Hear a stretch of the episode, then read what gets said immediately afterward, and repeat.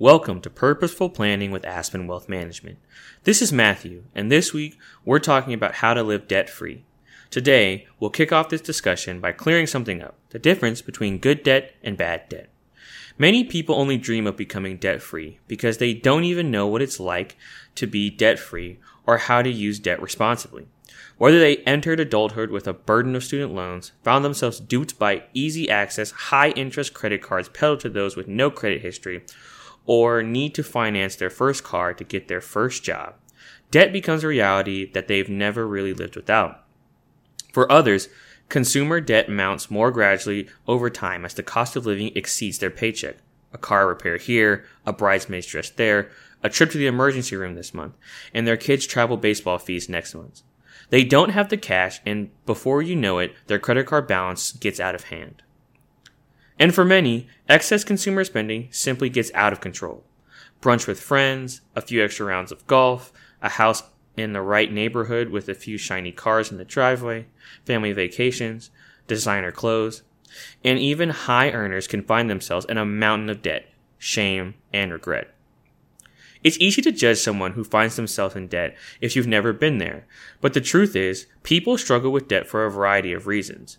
Whether they've accumulated debt while striving for better opportunities, dealing with life's unexpected expenses, or they've overextended themselves believing they can catch up quickly, bad debt often ends up haunting them for years.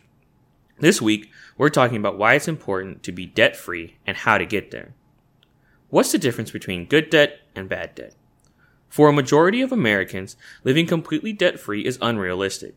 Most Americans can't afford to pay cash for important major investments such as a car, home, college education, or starting a business. The good news is that not all debt is bad. Responsible use of debt can be a helpful tool in creating a comfortable lifestyle and providing leverage for a better financial future. Creditors know that good debt, such as a mortgage, is an investment that will grow in value over time and contains future profit potential. Bad debt, on the other hand, tends to be used for purchases that lose value quickly and are therefore risky. As a result, consumers that get caught in a cycle of bad debt are working against high interest rates and find it difficult to keep up with payments. To avoid bad debt, a good rule of thumb is to avoid using credit to purchase things that are not essential. If you can't afford to pay cash, take a hard look at how necessary the item is. If you can do it without it, don't go into debt for it. In other words, if you can make a commitment to live within your means, you can use debt for good.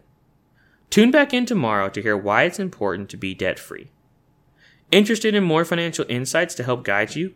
You can listen to us through Alexa or in your favorite podcast app. Visit aspenwealthmgmt.com slash Alexa to learn how.